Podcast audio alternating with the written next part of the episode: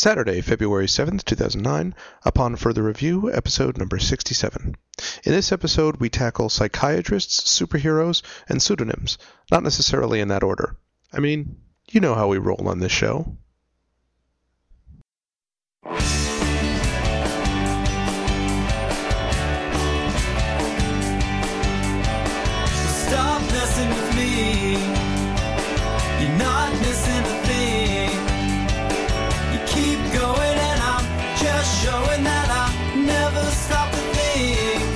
Hey, upon further review, I'm Greg, I'm Clea. and we want to welcome everybody to Upon Further Review. This is episode 67, and it's been a little while since our last show, but um, we have. We have a new president now. I know, I know. So last time we talked to you, we had an old president. Yes, we Uh, have a the new. same day our daughter turned one. We thought that that was rather auspicious, yes. And uh, President Obama had insisted that he would only be inaugurated on the day of our daughter's birthday. So, um, Yeah, that's not true. That's completely not true. Senevine's birthday was uh, on January 20th. She is now one year old. So those of you who have uh, been somewhat longer listeners will be surprised to know that time has gone on. And, uh, and here we are. Uh, here we are in episode 67, and one year old for our daughter. So things move on. Yeah. Um, we want to thank everybody first of all for contributing as always, for sending us suggestions and feedback and comments and so forth. And we encourage you to keep doing that. And one nice thing about this uh, slight delay in this last show is that I had a chance to do an interview, and I'm going to be able to roll out parts of that interview along with the review that we're doing over the next few weeks, so that we'll have a couple of shows out to you in relatively short order. And we're going to be reviewing a book called From the Notebooks of Dr. Brain. Normally, as you know, we review three things. We are only going to be reviewing the one thing this time, and that's because Clea and I are going to spend uh, the first 10 minutes or so talking about the book. And then the remainder of the show will be the first clip that I have from an interview that I did with the author of the book named Minister Faust. And he'll talk a little bit about the book specifically. And then, as I say, in a couple of weeks, I will release the rest of the interview because he ended up, it ended up being a really fun interview in that we ranged far and wide. Clea's had a chance to hear it. We talked about politics and you know pop culture and fantasy and science fiction and superheroes and uh, you know all sorts of things. Whether Barack Obama is a good thing or a bad thing for left wingers and right wingers, and you know talked about all that. So we'll have a chance to play that clip. He is a very interesting guy. Some of what he has to say is controversial. So I will warn you guys up front when you're listening to the interview that um, there will definitely be things that some of you disagree with, that many of you will disagree with perhaps. But he's extremely intelligent, and the way in which he puts a lot of what he has to say is really interesting. So I found mm. myself agreeing with him at some points, disagreeing at others, but it was always There's interesting. some people that hold their opinions so dear, or I would say maybe make it too personal. They have hard times listening to people that have viewpoints from the other side. But I would think most of our listeners are so smart that they would be able to respect his intelligence, even if he has a different opinion from them. That's true. And if you're not one of those people, then clearly you've stumbled over into uh, the show thinking you're looking for Howard Stern. That's not here. But If we you- still want you to stay. Yes, but please stay anyway. We, we haven't reviewed Howard Stern. no, we haven't. It's because he's not in the limelight anymore since he went onto that satellite radio thing. It's also because as a family-friendly show, we would have It no would chance really of being hard. able to review it. Yeah. The whole thing We would be like, "Here's a clip from his show." He'd be like, "Hello," and then just one long beep, and I then just goodbye. can't do any clips. That's and all. that'll be it. Yeah, exactly. I should mention too that I have allergies, Yes. and when I get really bad allergies, I get a really bad voice. That combined with our mobile setup, which we've spoken about previously on our last episode, means that the quality, at least on Clea's side, may not be as good as it would otherwise be. So you'll have to well. imagine the dulcet tones of her voice, as you usually understand. Right. So let's talk a little bit about this book. I think Uh, it's fitting because what's going on in the news right now around what our modern day heroes are, sports figures Yep. of A Rod and ten gold. He had ten gold medals, right? Ten Uh, gold medalists. I think so. Oh, Phelps, yeah. Phelps Oh, but being that's- cut. And uh, we heard on the news when it first happened saying, tune in later and we'll discuss what you can tell your kids when their heroes fail. And we just thought that was just so awful because, you know, that they would first be heroes and second of all that you would consider it a failure that he engaged in some kind of drug use. Exactly. But anyway, Our, our first Um, reaction, I think, would be uh, how about what to tell your kids is not to pay attention to athletes as your role models, but uh, well, that us. that people have weaknesses and Yep. it's what you do once you fall. it's how you respond to the It's how you, you know, pick yourself back up again. In fact, it was uh, a very famous person who said that it's uh, about how you pick yourself up, not about how you fall, that defines you. And you know who said that? Kevin Garnett, basketball player for the Celtics. But anyway, don't let my uh, okay. not that there's any uh, inconsistency. so there. anyway, speaking of heroes, Yes, so speaking of heroes, the review that we have for you this week is from The Notebooks of Dr. Brain. This is a book which was released in January of 2007 by Del Rey, and you can find it at, if you go to Amazon.com, I don't think I need to read this out for you, but it's notebooks doctor brain minister Faust. If you type in Notebooks of Dr. Brain in the search in Amazon, you'll find it. Yeah. That's probably the best way to get it. And it's still ranked about 443,000 in books, which isn't bad for a book which came out, you know, two years ago now. And this was pretty successful, and when you read the book, I think you can tell why. The book is basically two books in one. The inner book is a book called Unmasked, and basically the idea is it is a self-help book for superheroes. So it's written in kind of a self-help style. If you've ever read any of those books, you'll often find them to have uh, certain case studies or things like that, in which the therapist or the doctor will talk about patients that he or she has treated before, and they'll periodically have these things through those case studies, they demonstrate the theories, the treatments, the Right. methods that they're suggesting that you use in order to make your life better. Right, and they'll give sort of periodic, you know, exercises and pep talks about how this, you know, applies to you and what you can do with the information you've learned and so forth. Right. And the twist here is that it's all for superheroes. So this is the discussing this woman, Dr. Brain, who's the um, psychotherapist, and she's talking about this group of superheroes that she works with, a group that has been sent there by their board of directors of a group called the FOOJ, which is the major sort of superhero organization, and they've ordered this group of people to go to uh, yeah FOOJ to go to Dr. Brain so that they can be treated because otherwise you know they're going to be basically out. released and kicked out of the organization because they're so dysfunctional. And so it starts out as that. But what the book actually is, as you begin to read into it, is it's not just a self-help book. It's a satire. So on the one hand, it's satirizing sort of traditional superheroes. You will recognize in there Superman. You will recognize in there sort of a Batman, Batman. equivalent. You will recognize superheroes that you'd be familiar with. But on a larger level, it's also satirizing a lot of other things. And this is, I think, where the book is interesting, especially because it's satirizing self-help. It's satirizing superheroes.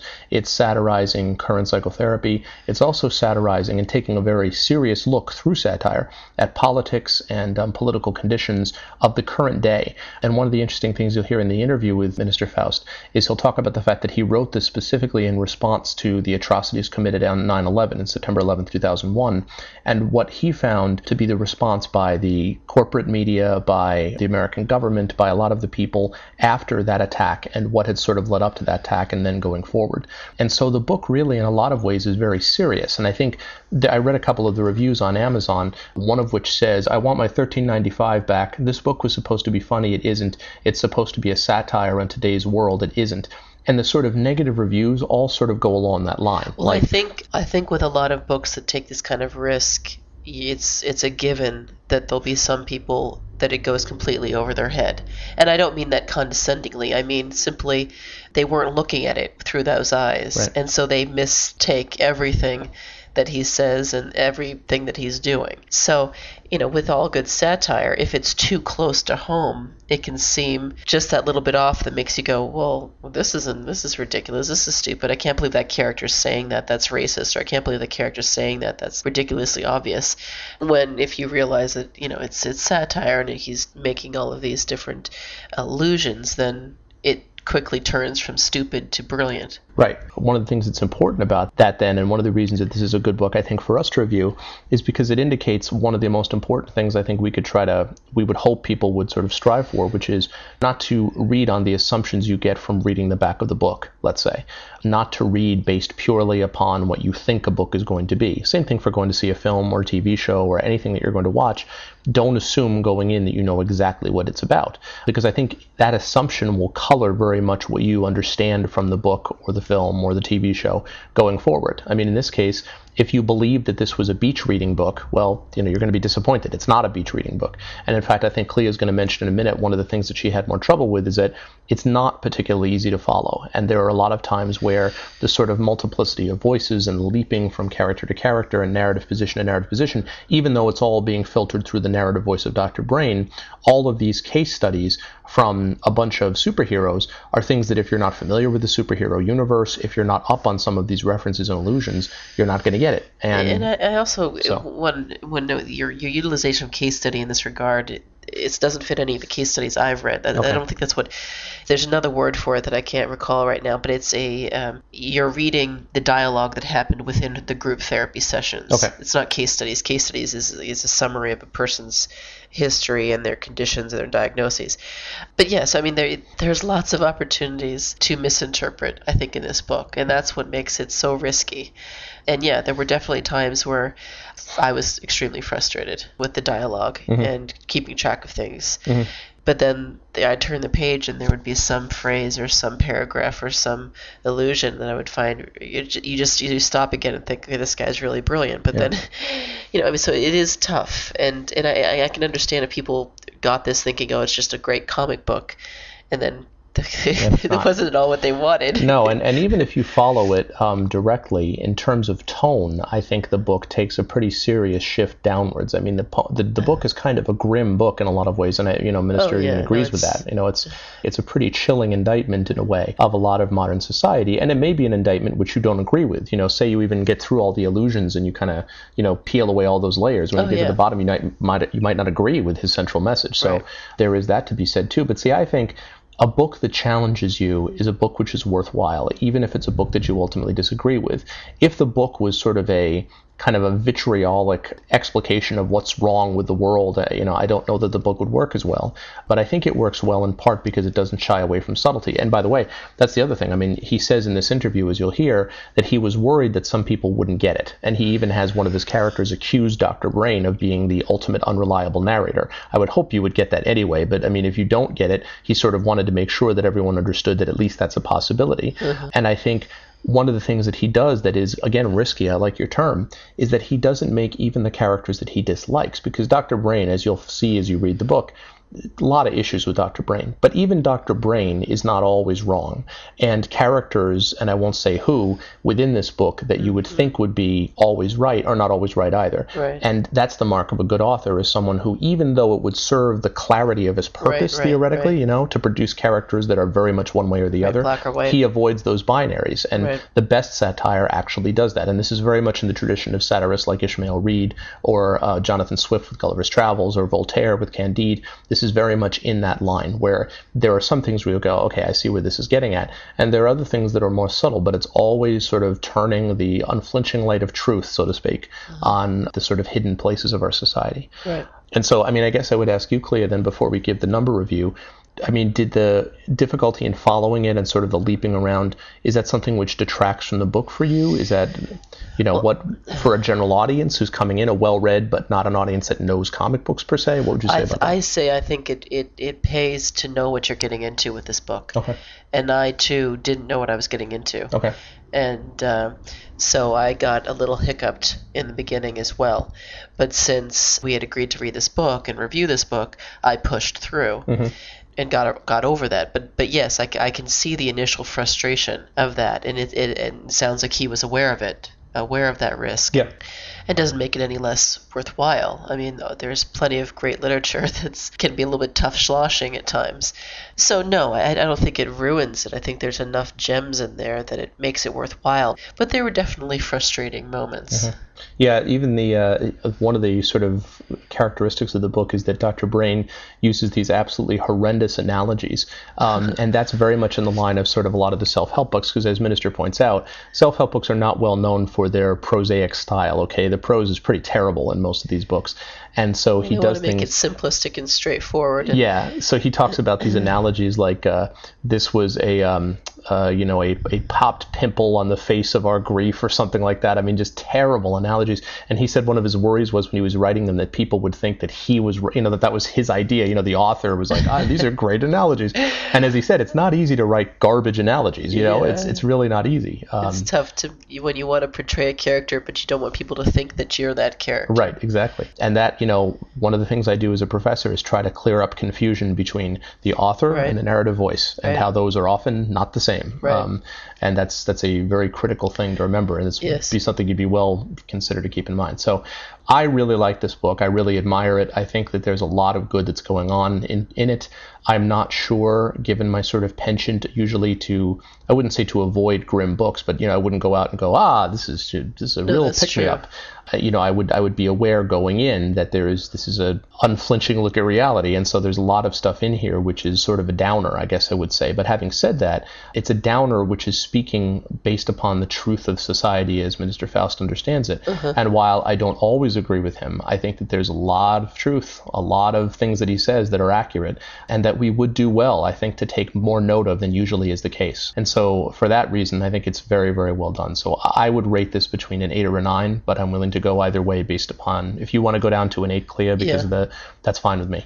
Yes. Yeah, Eight? yeah. Okay, so let's say an 8 out of 10. Um, I highly recommend it if you have even the vaguest interest in comic book superheroes or if you have the vaguest interest in current politics and Well, good yeah, I mean, satire of current politics. You're going to hear in the interview. I think even if from the interview, you'll want to go beyond the book and listen, read his blog. Doesn't he have a blog? That's correct, yeah. In I'm fact, sorry, his, a brolog. Yes, his blog is actually Minister Faust, M I N I S T E R F A U S T dot blogspot b l o g s p o t dot com. He does a show on Edmonton Public Radio. He's been a teacher. He's an activist. So I mean, this is a very interesting guy. He's, and I he's think one of those guys you might want to follow. Right, he's one of those guys that you'll be see what he interested to to listen to. He's even stood for office in Canada, actually, so he's been politically active in that way. So Uh-huh. this is the kind of guy who's extremely intelligent and worth listening to, and he is a gifted author. And he has other books coming out um, in the next, you know, several years, I think. So he'll be worth following, and I think this would be a good place to start. He also wrote another book, which is Coyote Kings of the Space Age Bachelor Pad, which is about kind of um, it, it's about gangs in Edmonton. I shouldn't say that. It's about kids growing up in Edmonton with magic powers. So there's some kind of superhero space, you know, science fiction stuff going on there as well. I have not yet read that book. I'm interested in When doing did that so. one come out? That came out in 2004. But both of those books, I think, are going to be worthwhile. I'm looking forward to reading that one. But I can definitely recommend Notebooks of Dr. Brain. So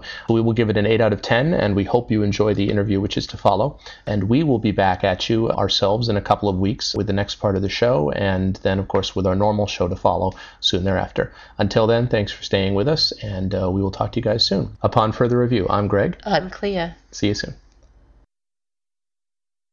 Okay, upon further review, my name is Greg, and it is my pleasure to have someone on the show today who I've been hoping to get on for a few months. We actually met for the first time at a convention we were both at, the uh, World Fantasy Convention, which was last year. I can't believe how fast these things go. And I am happy to have on the show today a Minister Faust, who is an author, he is a political activist, he is a teacher, he is a variety of things. It's one of the reasons I brought him on the show because, as everyone out there knows, we are also a variety of things. We review a variety of things in this show. He writes specifically satire and science fiction, but a lot of what he talks about sort of ranges across a number of different fields and genres, and so I wanted to bring him in today. And Minister, welcome to the program. Thanks a lot. Thanks for having me, Greg. So I guess I wanted to start by just very quickly asking about the pen name. Minister Faust is a is a writer's name specifically, and without you don't have to give me the details of how you came up with it, but why the name? Why the pen name?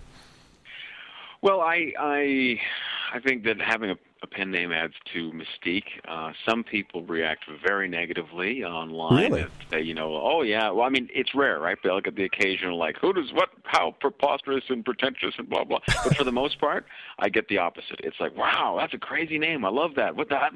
And it's opened doors for interviews. Uh, I'm uh, working on a book on HBO's The Wire, and I um, relayed through somebody else a request to David Simon, who created the series, Uh-huh. that I wanted an interview. And the message that I got back was from Simon speaking to this other person who said, "I will." Uh, I will speak with anyone named Faust. so I, I appreciated that, and and so it's uh, it's you know it's uh, the the cost benefit analysis uh, makes it a a plus. Ah, excellent, excellent. Well, I, yeah, anything that uh, anything that adds to the mystique, I think, is is probably a good thing.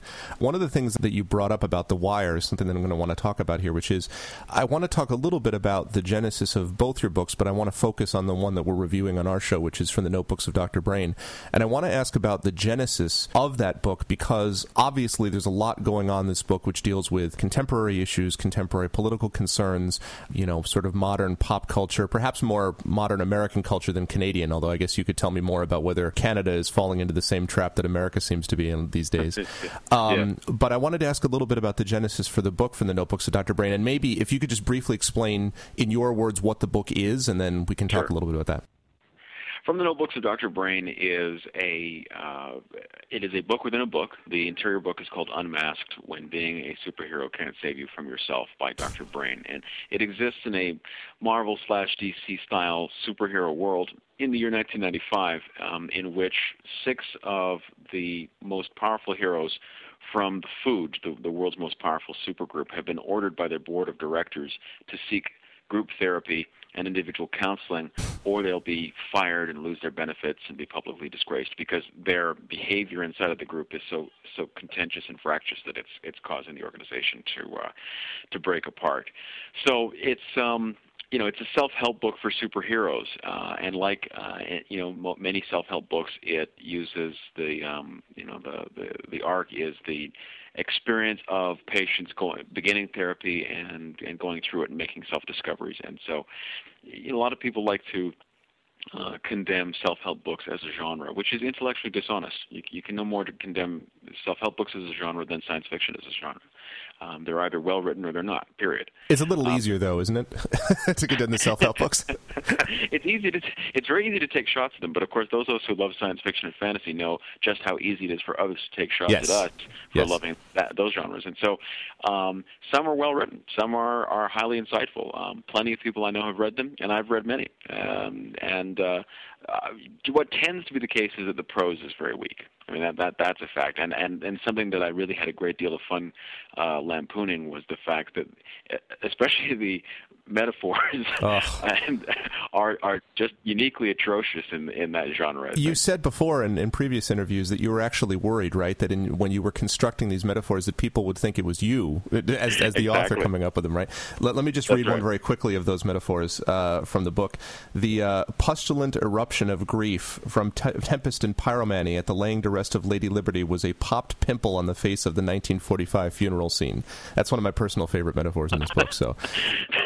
Yes, and you know I'll tell you it's it's it is it's not easy to write that way. You know, you really when you if you go through an English degree or you know you devote your life to to writing, you're always trying to come up with the best possible uh, metaphor, for instance, turn of phrase, and so you have to unplug yourself from that and and consciously go after something that's atrocious, and uh, right. it takes a lot more work than you'd think.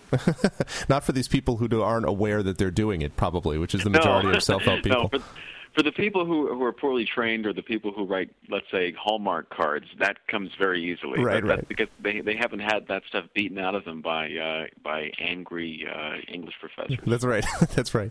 So once you had managed to dumb yourself down, let's say, uh, to be able to Yeah. produce to produce those things, um, Yeah. then in the process of writing it, you were writing this sort of nested book within a book. But one of the things you were mentioning, as you were talking about that just now, is this idea that there are a lot of levels to the book and people react to it on different levels. And so I wonder if you could talk about that because uh, the as you say, it's a self help book which has at the beginning this very different kind of tone. If you're used to Yeah. superheroes and comics and things like that, you'll be used to the tone and you'll understand the sort of self help point.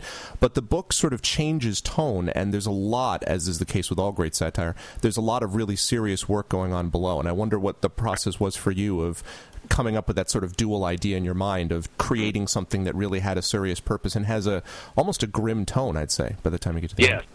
Well, I appreciate your mentioning all those levels and understanding the grimness because occasionally, you know, some people approach it and they think that it's supposed to be light or beach reading or something like that. And Right. I mean, it's it's a deadly serious book in which I was talking about what I was, as far as I was concerned, some of the most serious issues of our time.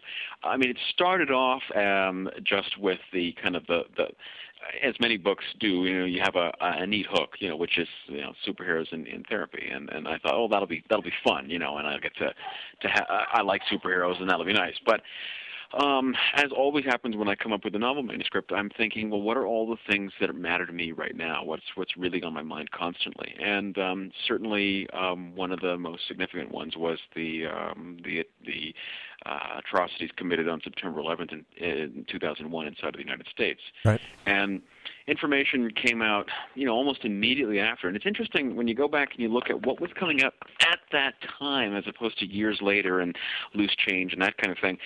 Um, I remember receiving a um, an excerpt of uh, Jane's Defense Weekly, which is, you know, in the English-speaking world, I think one of the most esteemed military intelligence analysis magazines.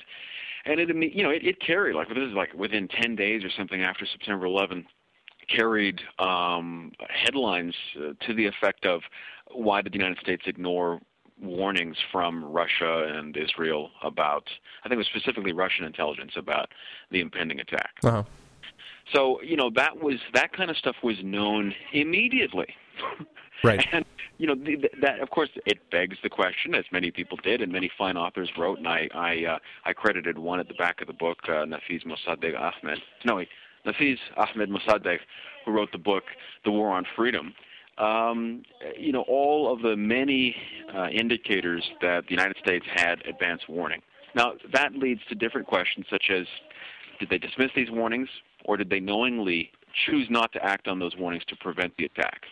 Uh, I'm not going to claim perfect knowledge of any of these things, but what I will say is that it's outrageous that the preponderance of evidence that shows foreknowledge and a history of U.S. government dirty dealings and spooky deals uh, is simply dismissed outright by corporate reporters. It's simply not possible to analyze these extremely logical questions about where the evidence leads us. Right, they're dismissed And- as so much conspiracy theory.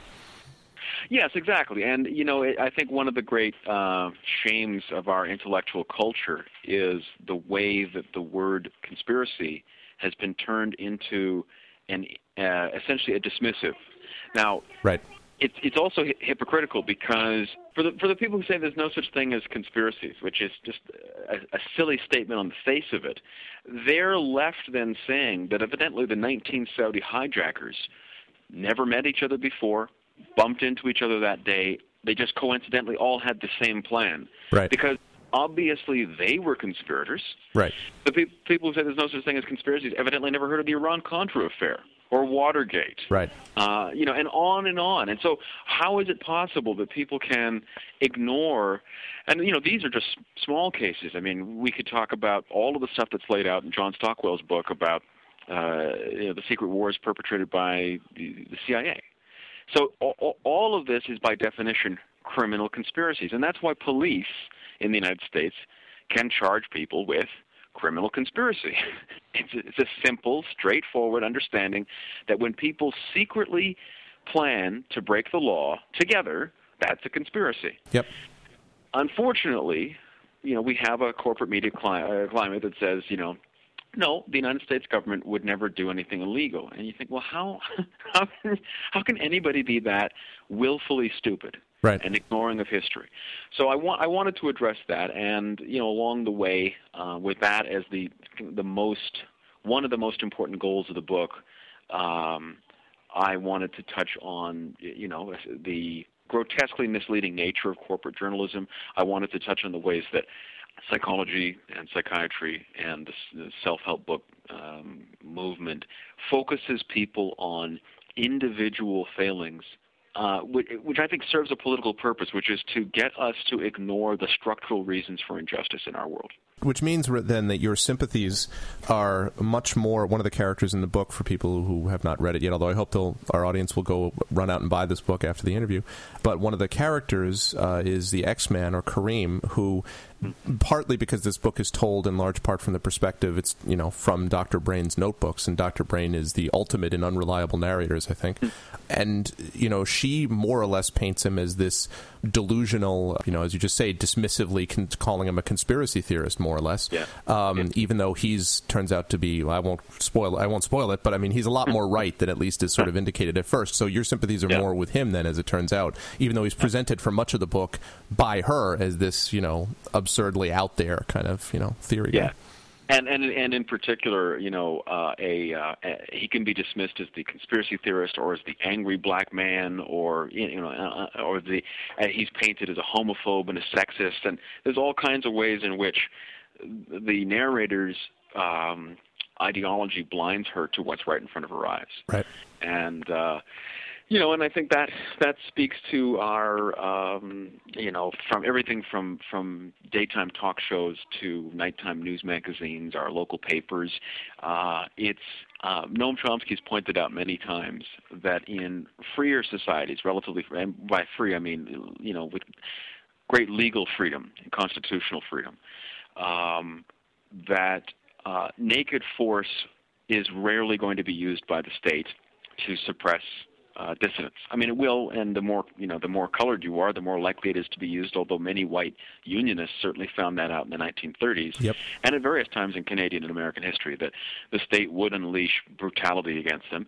And you know, there there are other occasions as well. But for the most part, most middle class and in particular white middle class people are going to be safe from police batons or or you know assassins bullets but as Chomsky points out it's precisely because of that freedom that such governments need to use more uh, social mental control, not by implanting devices inside of people's skulls, but rather by using an elaborate system of propaganda uh, called advertising, media.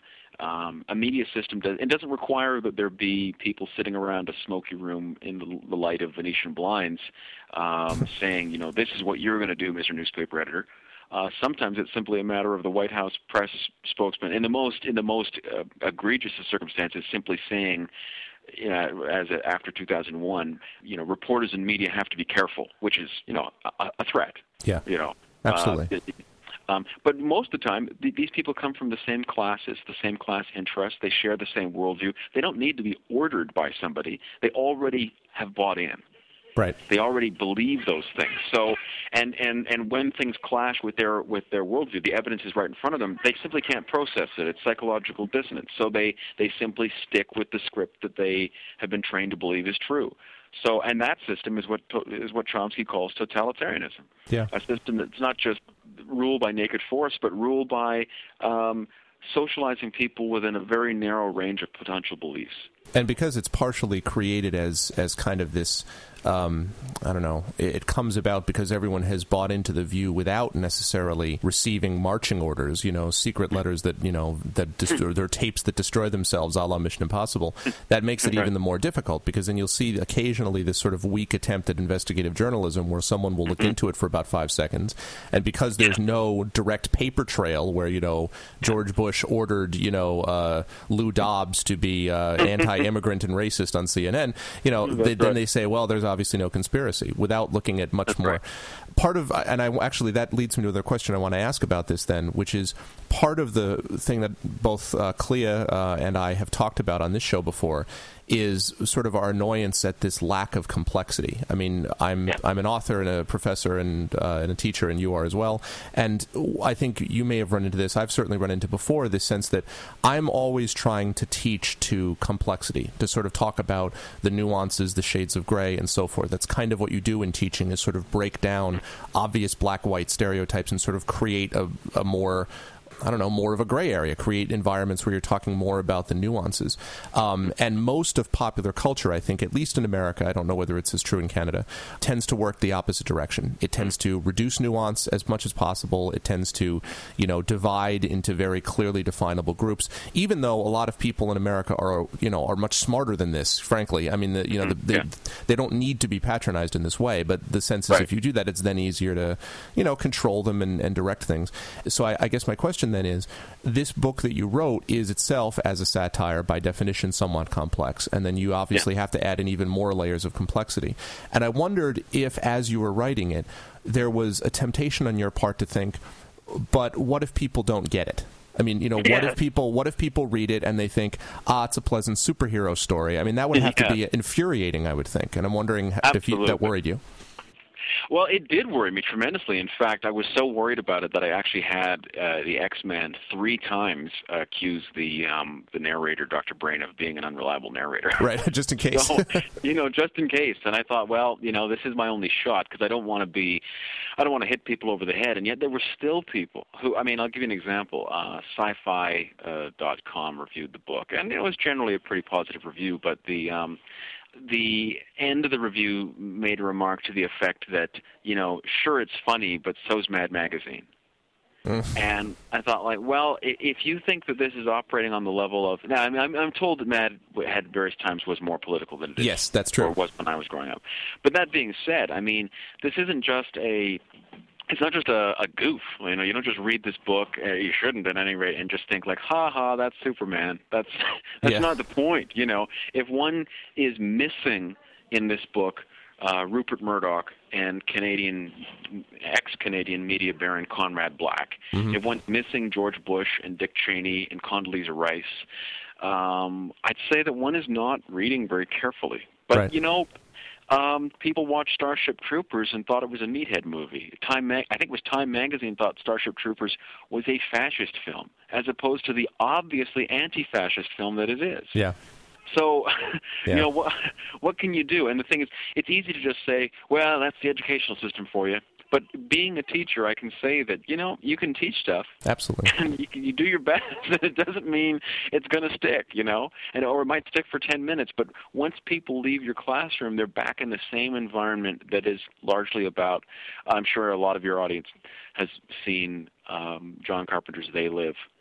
So you know you're right back in the in out in the uh, the supposed sunlight without sunglasses, and you can't see through the the, the, the mirage that's that's that's unfortunately used to, to blind us. I like that, and and I think I think you're right about that. Although I will say um, I tend to be a little optimistic by nature, I suppose, and I have found that my students over the years have gotten more savvy to this. I mean, it could be that they're just they're just fooling me, but I think they're they are much less likely to be fooled the same way in the future. The danger of that is that it can possibly create a sort of cynicism, which isn't very positive either. You know, where you're Yeah. you're creating a, a group that just sort of says, "Well, the hell with all of it." Um, Yeah. but I don't think anymore that a lot of my students are missing the sort of obvious signs of what's going on out there. I think I don't know if you've noticed that, but I think my students have gotten more savvy over the years. Anyway, Well, you know, I, I I think that's a very positive take, and I think you're probably right that a lot of people are. Um, I I would absolutely say that uh, you know in, in the 12, 12 years that I was a, a high school, junior high and high school English teacher, that I saw a lot more in the way of concern by young people with social justice issues, the environment, and more than I saw in my peers. I mean, when I was Right. you know, 16, 17, um, and starting to get involved with anti-apartheid work. I mean, I couldn't get a single one of my high school peers to come to a demonstration, and uh, now lots of kids, you know. And I mean, I um, and they range in their backgrounds. I mean, for instance, um, I'll throw this out because it puts me in an unflattering light. Um, Uh, but but that's important because you know it's important for us to show that we don't know everything. Um, I'd, I'd had the impression from I guess stereotyping that um, Mormons as a group were all politically reactionary, and uh, I taught at a school that was that had many many Mormon students, and they were among the most politically progressive, uh, social justice minded kids and artistic kids that I ever that I ever taught. You know, yeah. um, you know they were in you know rock and punk bands, and they were in drama, and they cared about social issues, and read science fiction, and you know it was really fascinating, and and so it it showed that kids of diverse backgrounds um, had. Uh, had learned a lot of really valuable lessons, uh, many of them on their own, many through their communities and faith communities and, and otherwise. So, yeah, there are a lot, lot of people who are awake, and it's and it's you know who who took the uh, red pill and chose you know not to to uh, to sell out for that piece of steak um, in uh, the first Matrix film, which incidentally just just because it's fun to point out. Uh, uh, the character Cypher, who's the the Judas in that film, is actually named Reagan. If you um, go back and the film, uh, the agent. I had forgotten that. That's funny. Reagan. Wow. Yeah. Would, would that they had stopped at the first film and not decided to Hollywood it up in the last two. um, that's just my own Um, I personal thing. agree with you 100% on that one. So let me ask then uh, the one quick follow up on that, and then I want to I want to sort of move to talking about the relationship between science fiction and politics. But I want to quickly ask though about that question. Given the circumstances of you know you wanted to make sure that uh, the unreliable narrator was questioned and so forth.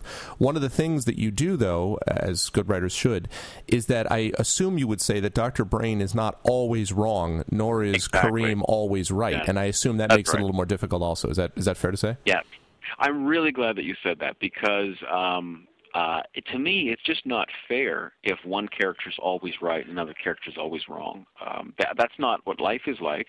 And I think one of the most important uh, purposes of fiction, it kind of alludes to what I was just saying about my those wonderful Mormon students that I had, which is that we need to learn to move past our own preconceptions of people and see them as they actually are. Yeah. And um, uh, Dr. Brain is is um, is right about something. Sometimes she's right without even realizing that she's how Yeah. the way in which she's right, you know.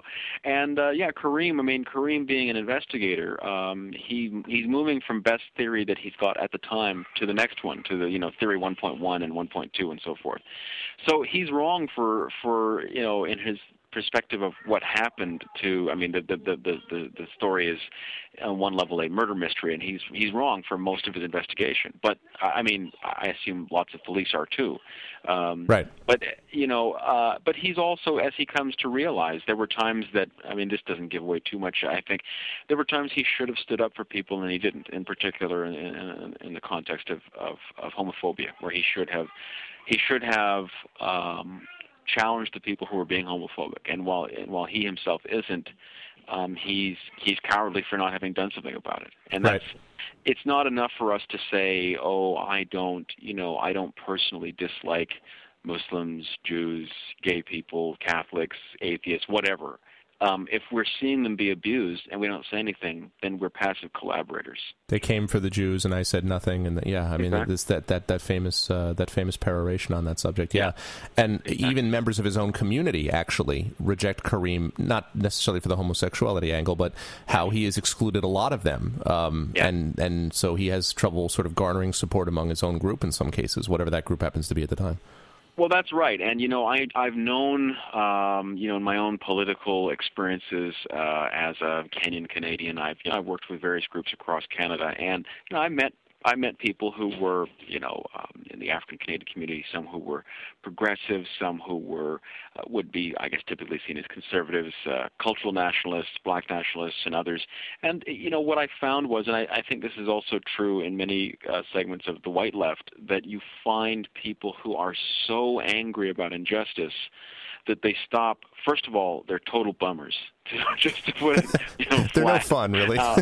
No, you know, and they are no fun, and that is a great commercial for anti-politics. You know, like why would anybody want to join the movement if you're going to be surrounded by people who are constantly making you feel lousy? Right. And yeah, a lot of them also, um, they were so embittered by the injustice that they saw, and often, you know, had turned to politics because of having encountered personal alienation and, and misery and so forth, and, or saw the humiliation of their parents, or their communities, and so forth.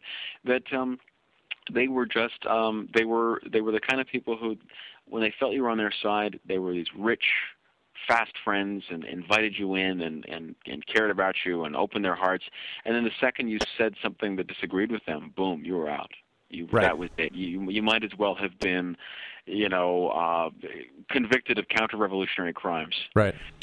so I think yeah, it's it is important to, especially through fiction, to help people see these ways in which we need to, um, you know, uh, review our own behavior. Um, if we're trying to improve society, realize that um, it's not a one comes first, the other comes second. I don't I don't buy into that formula that you know you have to change yourself before you can change the world. I think that these things are uh, all of them are ongoing processes and that need to be engaged in simultaneously. The proceeding was a presentation of Upon Further Review, hosted at www.furtherreview.net. As usual, all rights are reserved. If you liked what you heard, please vote for us at podcastalley.com, vitalpodcast.com, and add us to your list of favorites at podcastpickle.com. You can leave us a comment at www.furtherreview.net, drop us a line at upon at furtherreview.net, or give us a phone call or send a fax to 206 339 UFR1. That's 206 339 8371. And lastly, don't be afraid to express your opinions. We know you have them. Let them out. Feel the power. Or you could just blindly accept whatever we tell you is fact. That'll work.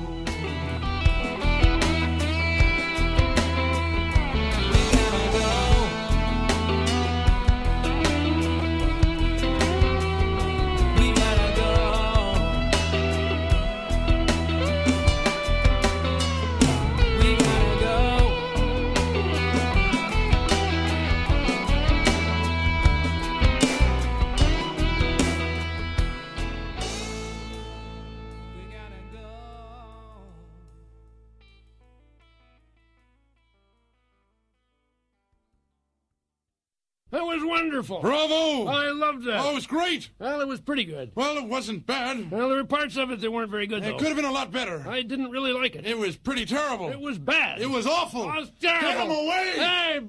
Boo!